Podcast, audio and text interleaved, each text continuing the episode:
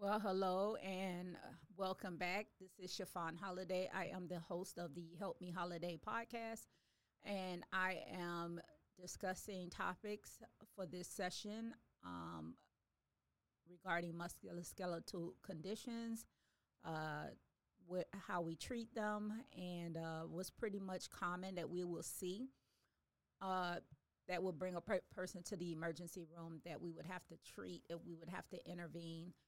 If they were having any serious complications. Some of these topics are not considered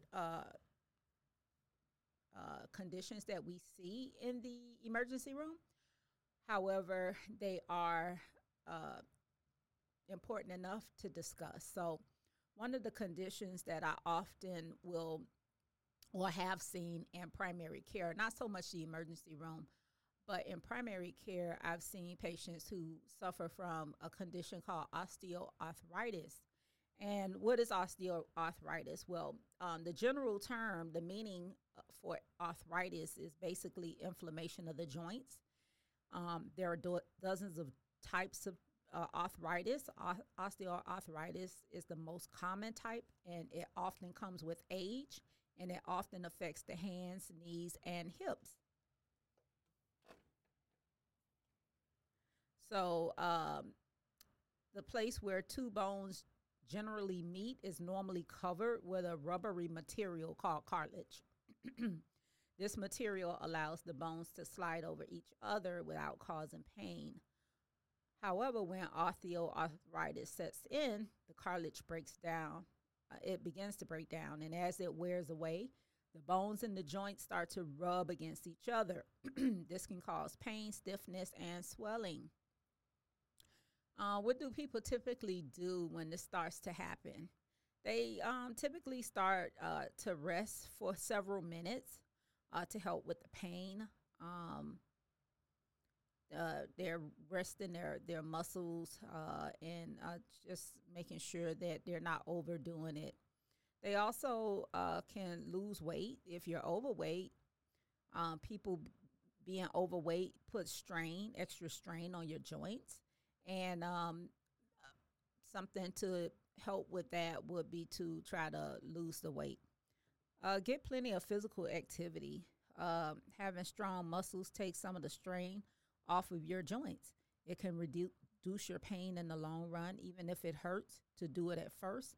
But there are lots of different ways to get physical activity that will help with this. Physical therapists are also very instrumental and helping to make up a plan when it comes to exercising.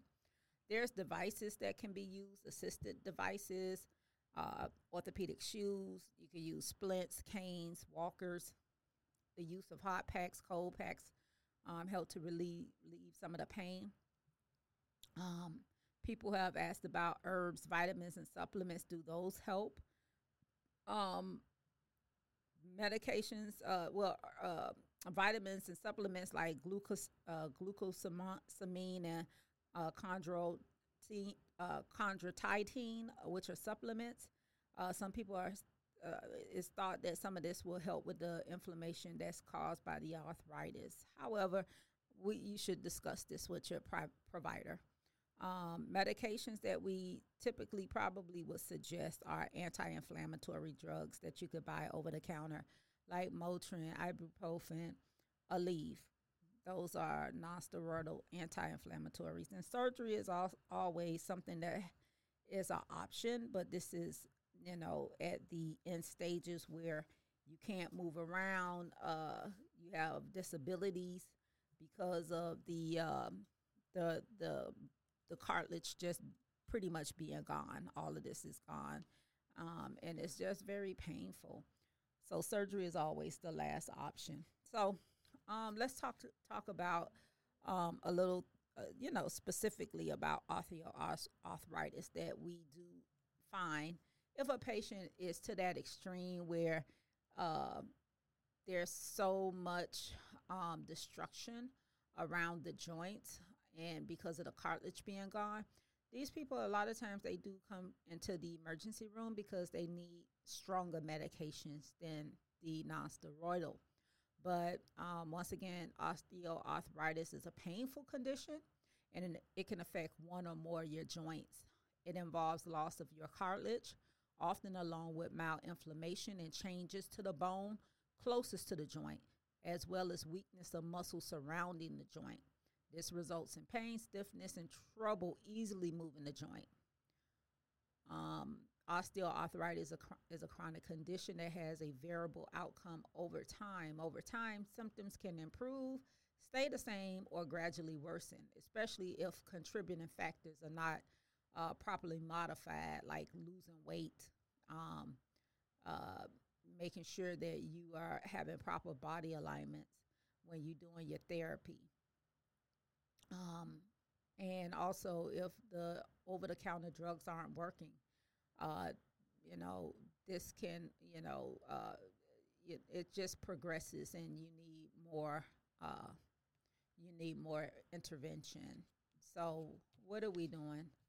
So once again, the treatments I said before, your weight loss is always important, because we know that obesity and being overweight are strongly linked to the development of osteoarthritis, especially of the knees.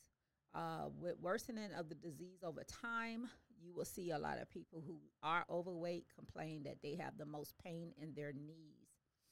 Even a small amount of weight loss have shown that the pain has improved.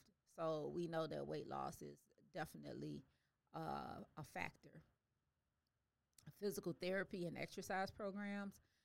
If you're following a physical therapist, he's going to put you on a certain type of exercise that's going to improve flexibility and strengthen the muscles surrounding the joints. So people who exercise regularly, despite their arthritis, will typically have less pain and better function than those who are inactive.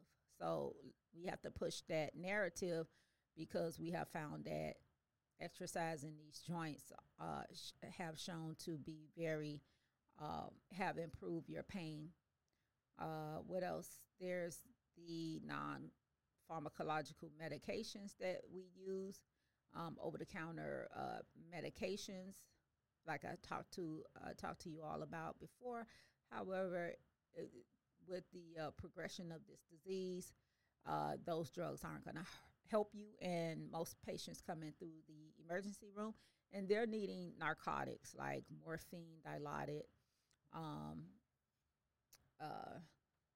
Demerol, heavy-duty pain medications. Also, we talked about the assistive devices. Some people, since the pain is so chronic and it's affected how they move, they have limitation with movements. We often have to prescribe them electric wheelchairs or walkers or even canes. The physical therapist will evaluate the patient when they're in the hospital and decide which is the best device that they can use. Sometimes they may need raised toilet seats, a tub in the house, shower bars that could reduce the stress on the joints and make it easier to perform their daily task. And also we offer education about arthritis, and some of the stuff that can be done to help maybe improve it. A lot of times, some of these patients will need psychosocial support because of this being such a chronic condition, and they having to suffer with the pain for years and years. They become depressed. So we do have psychologists that we do have patients see for these reasons. There's topical therapies that can be used. When I say topical, those are ointments that can be rubbed around the joints. Once again, they're still non-steroidal anti-inflammatory drugs. However, you can use it on the skin. And it's a cream that you can rub over the hands and the knees. The major concern about side effects from these are that people can experience local skin rashes that usually resolve by stopping the medication. But it's well worth trying, right? What else? Joint injections. Before surgery, we would try, injecting the joints with steroids, a steroid called glucocorticoid. Those are injections, and they're occasionally recommended for some people who still have significant pain that has not responded to weight loss, exercise, medications, and for people who can't use other type of medications like the non-steroidals. So we could give them injections in the joints that can help. The glucocorticoids, however, may damage certain joints when injected repeatedly.